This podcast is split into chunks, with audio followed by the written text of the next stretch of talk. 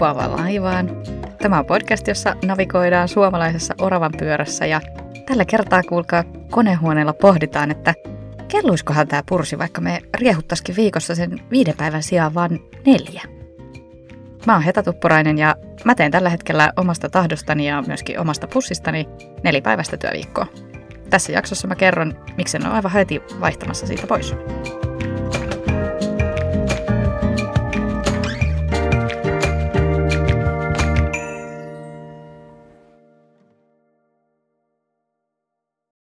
No niin, mä nyt ekaksi sanon, että mä tosiaan teen itse ajatustyötä, tietotyötä.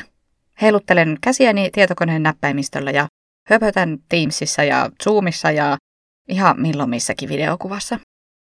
Kun helmikuussa kaksituhattakaksikymmentäkolme mediassa ja myöskin vaalikampanjoinnissa otettiin vahvasti esille tämmöinen mahdollisuus neljän päivän työviikosta, niin hyvin nopeasti tästä keskustelusta tuli sellainen eipäs juupas väittely, joka voitaisiin tiivistää siihen, että osa kannatti ajatuksella leikittelyä ja sitten vastapuoli oli sitä mieltä, että no ei mitenkään voisi toimia yhtään missään ammatissa, mutta ei varsinkaan aloilla, jossa tehdään fyysistä työtä.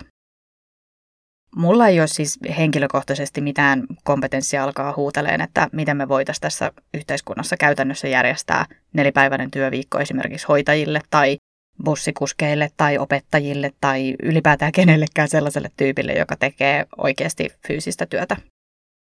Tosin mulla on kyllä hyvin vahva usko semmoiseen suomalaiseen prosessitekemiseen, että eiköhän me jonkinlaisella kaaviolla tämäkin saataisiin pullautettua mahdolliseksi, jos vaan haluttaisiin. Mutta siitä, mistä mä voin jotain sanoa, on, että miltä tuntuu tehdä sitä tietotyötä vaan neljänä päivänä viikossa ja mitä sen mahdollistaminen on multa käytännössä vaatinut. Mä muistelen jostain hyvin kaukaisilta historian tunneilta, että ihminen on alun perin alkanut kehittämään kaikkia koneita ja vempeleitä oikeastaan sen takia, ettei tarvitsisi itse huhkia niin paljon. Ettei tarvitsisi jatkuvasti olla sellainen kuokkavaossa, vaan että voisi keskittyä vähän semmoiseen esteettisempääkin hiplailuun.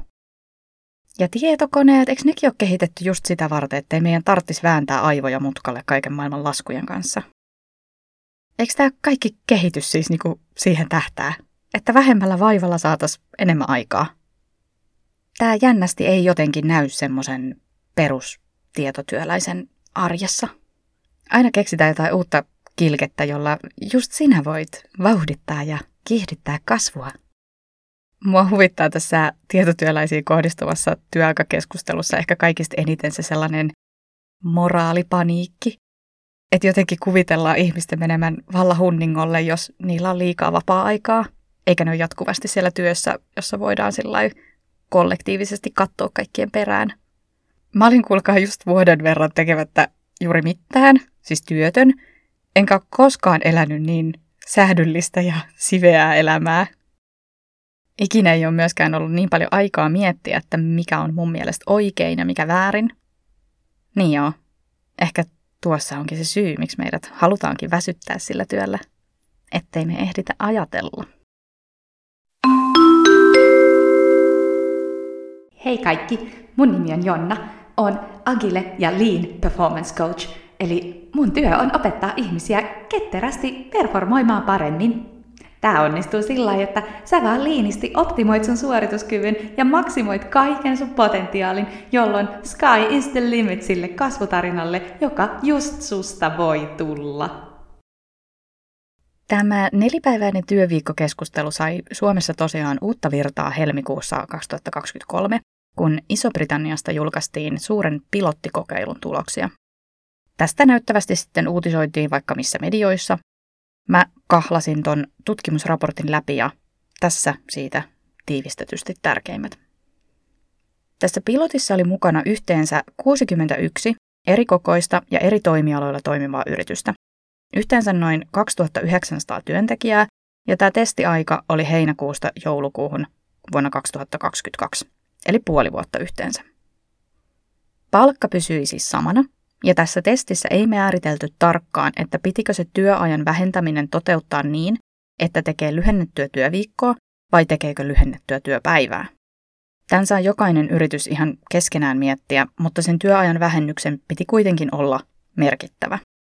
Tämän työajan vähentämisen lisäksi näissä yrityksissä tehtiin erilaisia toimenpiteitä. Esimerkiksi käytiin vähän läpi, että hetkinen, hei, onkohan ihan jokainen palaveri tarpeellinen tai että voitaisiko me jotenkin muutenkin helpottaa näitä työntekemisen käytäntöjä.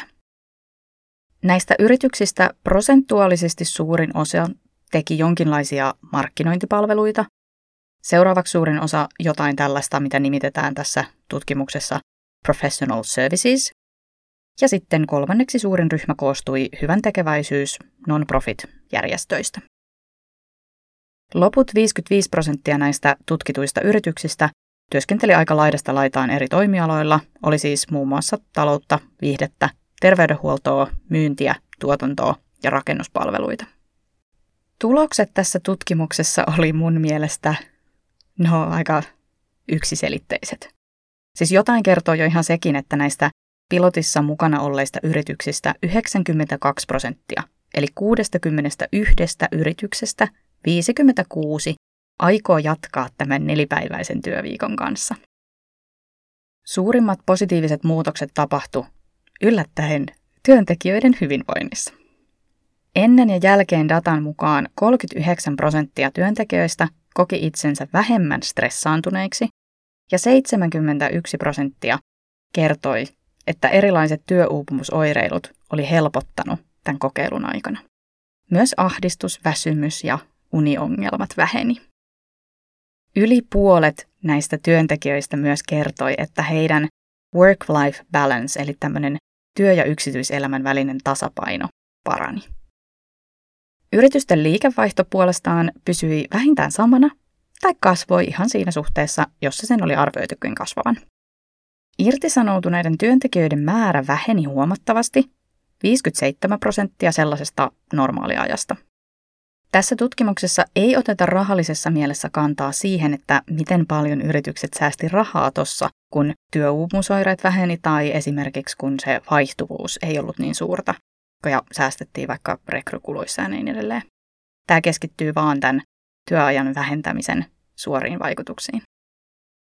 No välittömästi näiden tutkimustulosten julkaisun jälkeen esimerkiksi Elinkeinoelämän keskusliitto eli E K ja Suomen yrittäjien toimitusjohtaja tyrmäs nämä tutkimustulokset täysin. E K:lta esimerkiksi perusteltiin, että tämä puoli vuotta on aivan liian lyhyt aika testata tämmöistä asiaa, että vaikka se tehokkuus onkin sen puoli vuotta pysynyt korkealla, niin sehän ei siis välttämättä pysy samana pitkällä aikavälillä. Sitä E K ei kerro, että miten tätä asiaa voitaisiin tutkia pitkällä aikavälillä, jos kerran edes tuollaista puolen vuoden kokeilua ei kannata Suomessa laittaa pystyyn. Tämä keskustelu on saanut mut oivaltamaan, että mun on nyt kuulkaa ensimmäistä kertaa tämän podcastin historiassa pyydettävä anteeksi. Nimittäin minähän tuossa muutama jakso sitten ränttäsin menemään niistä yritysten arvoista ja hämmästelin muun muassa sitä, kuinka joka toisella suomalaisella yrityksellä tuntuu oleva arvona se rohkeus. Ja erityisesti tikun nokkaan mä nostin Nesteen, joka selitti ja avasi sitä omaa rohkeusarvoaan sillä tavalla, että me uskallamme ajatella. Mähän olin siis sitä mieltä, että ei helvetti, että pitääkö tällainen asia nyt ihan auki kirjoittaa. Että eikös meille ajatustyöntekijöille nimenomaan siis makseta siitä, että me ajattelemme asioita. Ja että kuinka nollasta me näitä uudistuksia oikein lähdetään tekemään, jos kerran pitää ihan niin kuin lupa antaa siihen, että no niin, nyt saatte ajatella. Niin kuulkaa, kiitos Elinkeinoelämän keskusliitto ja muut. Nyt mä ymmärrän paremmin.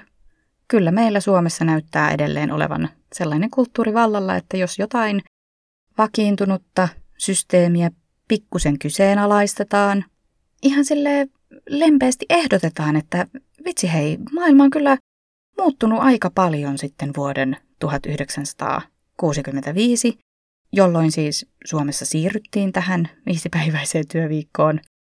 Että olisikohan aika mahdollisesti kypsä sille, että pikkasen palloteltaisiin erilaisia vaihtoehtoja, varsinkin nyt kun tätä tällaista burnis-epidemiaa pikkusen pukkaa tässä päälle.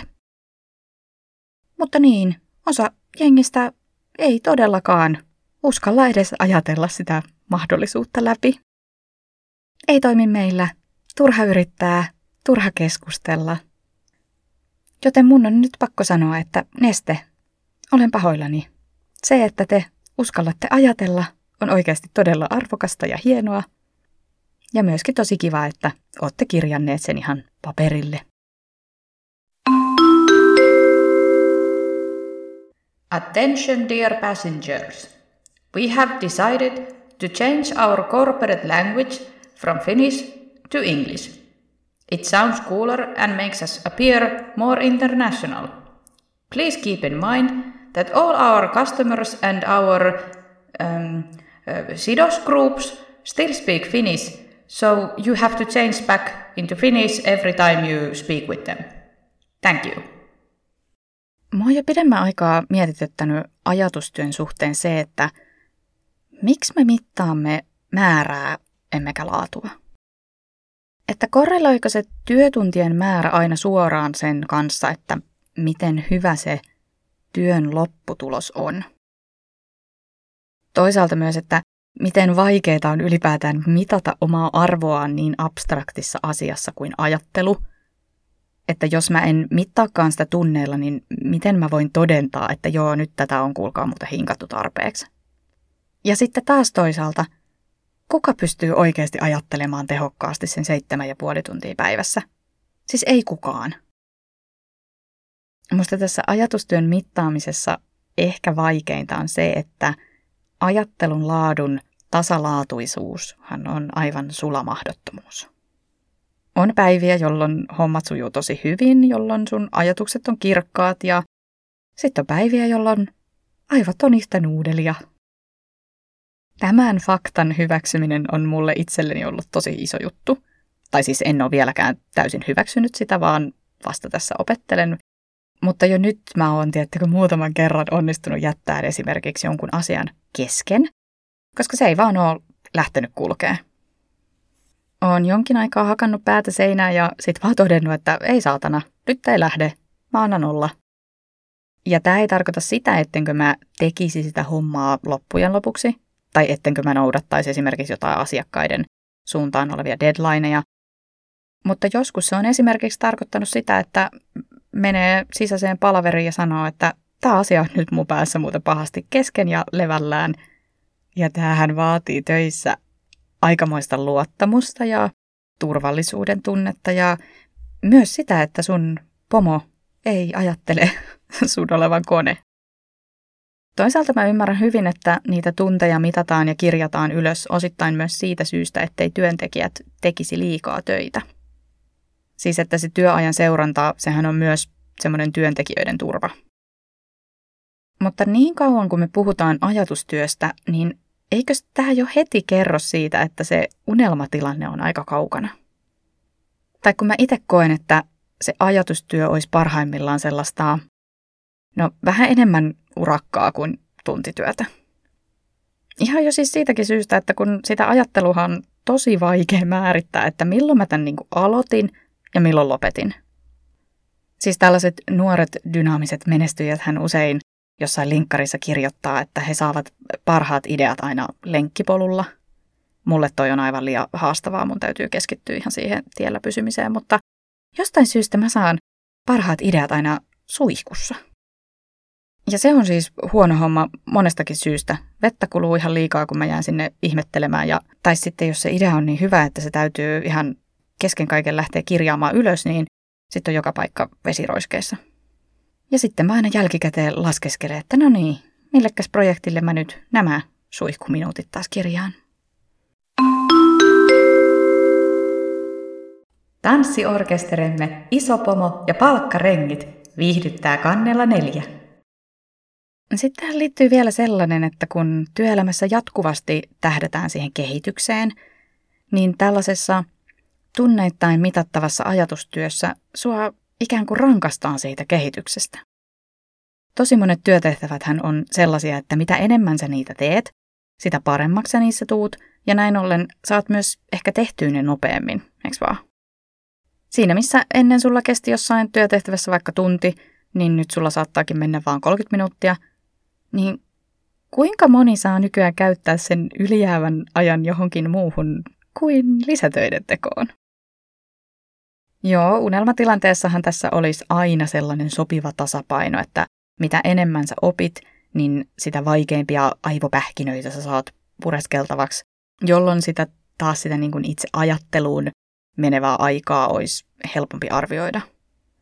Mutta tällainen on varmaan aika hankala käytännössä toteuttaa, varsinkin kun ottaa huomioon tuon, ettei se ajattelun laatu todellakaan pysy mitenkään jatkuvasti samana. Mutta onko tämä mitattavissa oleva enemmän, tehokkaammin, nopeammin, paremmin tyyppinen ajattelu joku uusi juttu? No ei. Suomalaisessa työelämässä tähän tehostukseen on pyritty jo vaikka kuinka pitkään. Mona Vannevuo on erikoistutkija Turun yliopistosta ja julkaissut vuonna kaksituhattakaksikymmentä kirjan Ihmiskone töissä. Tämä kirjan nimi on tosi kuvaava. Vannevuo käy tässä teoksessa läpi suomalaisen työn historiaa ja ennen kaikkea sitä, mistä se meille tyypillinen tehokkuusajattelu oikein on peräisin ja miten se on ajan saatossa näyttäytynyt, mitä yhteiskunta ja kulttuuri on siihen milloinkin kannustanut. Tämä kirja keskittyy jonkun verran tuohon sotien jälkeiseen aikaan, ihan koska sieltä kumpuaa voimakkaasti se meidän kokemusmaailma siitä, että sellainen kaikki joutiluus ja tekemättömyys on tyyli pahinta, mitä sä voit ihmisenä tehdä. Silloin on kaikkien pitänyt tehdä töitä ihan vaan, että selvittiin hengissä ja että pystyttiin maksamaan sotakorvaukset. Mutta sitten Vannevuo käy myös läpi sen, kuinka tämä tehokkuuslevy jäi vähän sillä päälle ja se vaan kiihtyy entisestään. Mitä enemmän me pystytään mittaamaan meidän suorituksia vaikka älykelloilla tai sormuksilla, sitä enemmän me myös pyritään tehostamaan esimerkiksi sitä palautumista. Saatteko te kiinni? Meidän ei ole sallittua vaan olla, vaan sen olemisen täytyy olla jotenkin aktiivista palautumista, jotta me jaksetaan taas tehokkaasti tehdä niitä töitä. Suora lainaus tästä kirjasta. Ihmiskoneita ei optimoida elämän itsensä vuoksi, vaan siksi, että nämä pärjäisivät paremmin globaalissa kilpailussa, jossa tulosta tulee tehdä koko ajan nopeammin ja tavoitteet tulee asettaa yhä korkeammalle.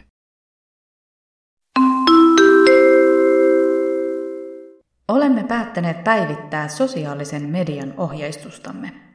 Tästä lähtien työntekijöiden on tykättävä jokaisesta yrityksen ja etenkin sen johdon postauksesta sekä jaettava viikoittain vähintään kolme vapaa-valintaista yritysjulkaisua henkilökohtaisissa somekanavissaan. Mä päädyin tekemään tätä nelipäiväistä työviikkoa sellaisen henkilökohtaisen oivalluksen kautta, että jos mä teen liikaa töitä, niin mä en tee mitään sillä siitä saatavalla rahalla, kun mä en edes jaksa nauttia sen käyttämisestä. Et juu, olisi se kiva, jos olisi jotain, millä mällätä menemään ja tälleen, mutta siis mulla on ollut sen viiden työpäivän edestä rahaa, ja musta ei ole ollut kivaa tuhlata sitä rahaa silloin. Ja sekin on jotenkin absurdia, että mitä enemmän sitä rahaa on, niin sitä enemmän siitä rahasta jotenkin stressaa. Että apua, mitä mun pitäisi nyt tehdä tällä? Käyttää vai säästää vai sijoittaa ja indeksiin vai osakkeisiin?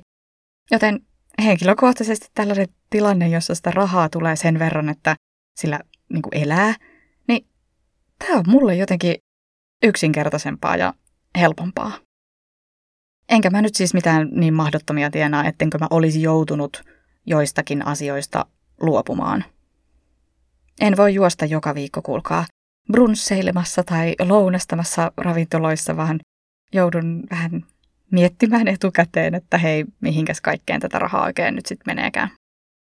Yksi, missä säästää tosi paljon, on se, että mulla ei ole autoa. Tiedän, ei onnistu kaikilla, mutta mä pärjään tälleen. Ja siis kyllä, mä tiedän tämän olevan aivan todella keskiluokkaista ja eräänlaista rahallista elitismiä, koska oikeastihän mä en ole koskaan joutunut mitään köyhyyttä kokemaan, eikä mulla ole siis minkäänlaista käsitystä siitä, että millaisessa rahallisessa paineessa monet suomalaiset jatkuvasti elää. Mutta täällä mun omassa kuplassa, me keskiluokkaiset tietotyöpalluraiset, kyllä mä uskon, että me aika paljon kuvitellaan tarvitsevamme rahaa sellaisiin asioihin, jotka ei sit oikeasti kuitenkaan vaikuta juurikaan siihen meidän onnellisuuteen. itse mä oon ainakin huomannut, että ihan siis yllättävän paljon sitä rahaa saa menemään sellaiseen kaikkeen kermaperseilyyn, jota ei sitten loppujen lopuksi kauheasti kaipaakaan, kun sen jättää pois. Mä tiedän myöskin olevani etuoikeutetussa asemassa, kun mun työnantaja suostuu tällaiseen nelipäiväiseen työviikkoon. Kun mä lähdin uutta työpaikkaa etsimään, niin toi oli yksi kriteeri, että tämän on oltava mahdollista. Muuten mä keksin jonkun toisen paikan. Ja mulla kävi tuuri. Meillä kaikki tekee vähän vaihtelevasti eripituisia työviikkoja ja aivan hyvin ollaan kuulkaa saatu kaikki palaverit ja yhteistyö synkkaamaan. Mä myös ymmärrän, että tällaisen asian ääneen sanominen voi aiheuttaa jossakin ärsytystä. Että helppohan sun on sanoa, kun sulla on tollaiset mahdollisuudet. Ja näinhän se just on. Mulla on tällainen mahdollisuus ja mä käytän sitä. Ja se tuntuu hyvältä. Mä en ole edes juurikaan suunnitellut niille mun vapaapäiville mitään sen ihmeempää tekemistä, vaan monesti mä vaan ihan siis oon ja ihmettelen. Ja kun se sellainen ekstra vapaapäivä on joka viikko, niin siitä ei siis niin helposti tuu sellaista suorittamista, että miten mä nyt otan kaiken ilon irti tästä arkivapaasta, että montako museota ehtii juosta läpi tai että minkä itseäni kehittävä kirja mä nyt kahlaan tässä. Ja se oleminen, se on just sitä, mitä mä koen itse tarviivan just nyt. Mulla siihen työuupumukseen liittyi voimakkaasti sellainen tunne, etten mä voi enää vaikuttaa itse oikein mihinkään. Että tää työelämä vaan on tällaista, enkä mä pysty tekemään sille itse yhtään mitään, mun on vaan pakko tehdä näitä hommia, mun on pakko tienata tämän verran, jotta mä pärjään.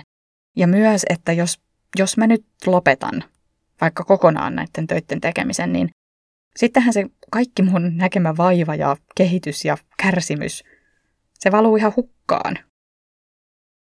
Se merkittävin juttu tuossa viime vuoden aikana, kun mä olin tekemättä yhtään mitään, oli se, että mä sain taas kiinni siitä tunteesta, että mä voin sittenkin vaikuttaa näihin mun asioihin. Et jos mä päätän tehdä nelipäiväistä viikkoa, niin se on mahdollista. Siis se joo vaatii luopumista, se vaatii järjestelyitä, mutta mä voin kyllä luopua, jos mä haluan. Mä voin kyllä järjestellä, jos mä haluan. Tää oli iso oivallus mulle ja se liittyy siihen työuupumuksesta paranemisen prosessiin. Koska siinä työuupumuksessahan menettää sen semmoisen hallinnan tunteen ja sen, että näkisi mitään ulospääsyn mahdollisuuksia. Ja sitten kun niitä yhtäkkiä alkaakin taas nähdä, niin ai että se tuntuu kuulkaa ihanalta. Tiivistyksenä loppuun voisi sanoa, että mä en usko, että pelkästään se nelipäiväinen työviikko on joku automaattinen ratkaisu, jolla korjataan tää koko työuupumusepidemia. Mutta mä uskon kyllä, että se voisi monilla vaikuttaa positiivisesti elämänlaatuun. Ja sen takia sitä kannattaisikin mun mielestä Suomessa tutkia ja testata. Mulla voi laittaa ajatuksia tästä nelipäiväisestä työviikosta tai mistä tahansa muustakin työelämään liittyvästä aiheesta sähköpostilla osoitteeseen kukkapapavitunlaiva ät gmail piste com. Ja ei muuta kuin molskis ja polskis. Kiitos kuuntelusta ja moro!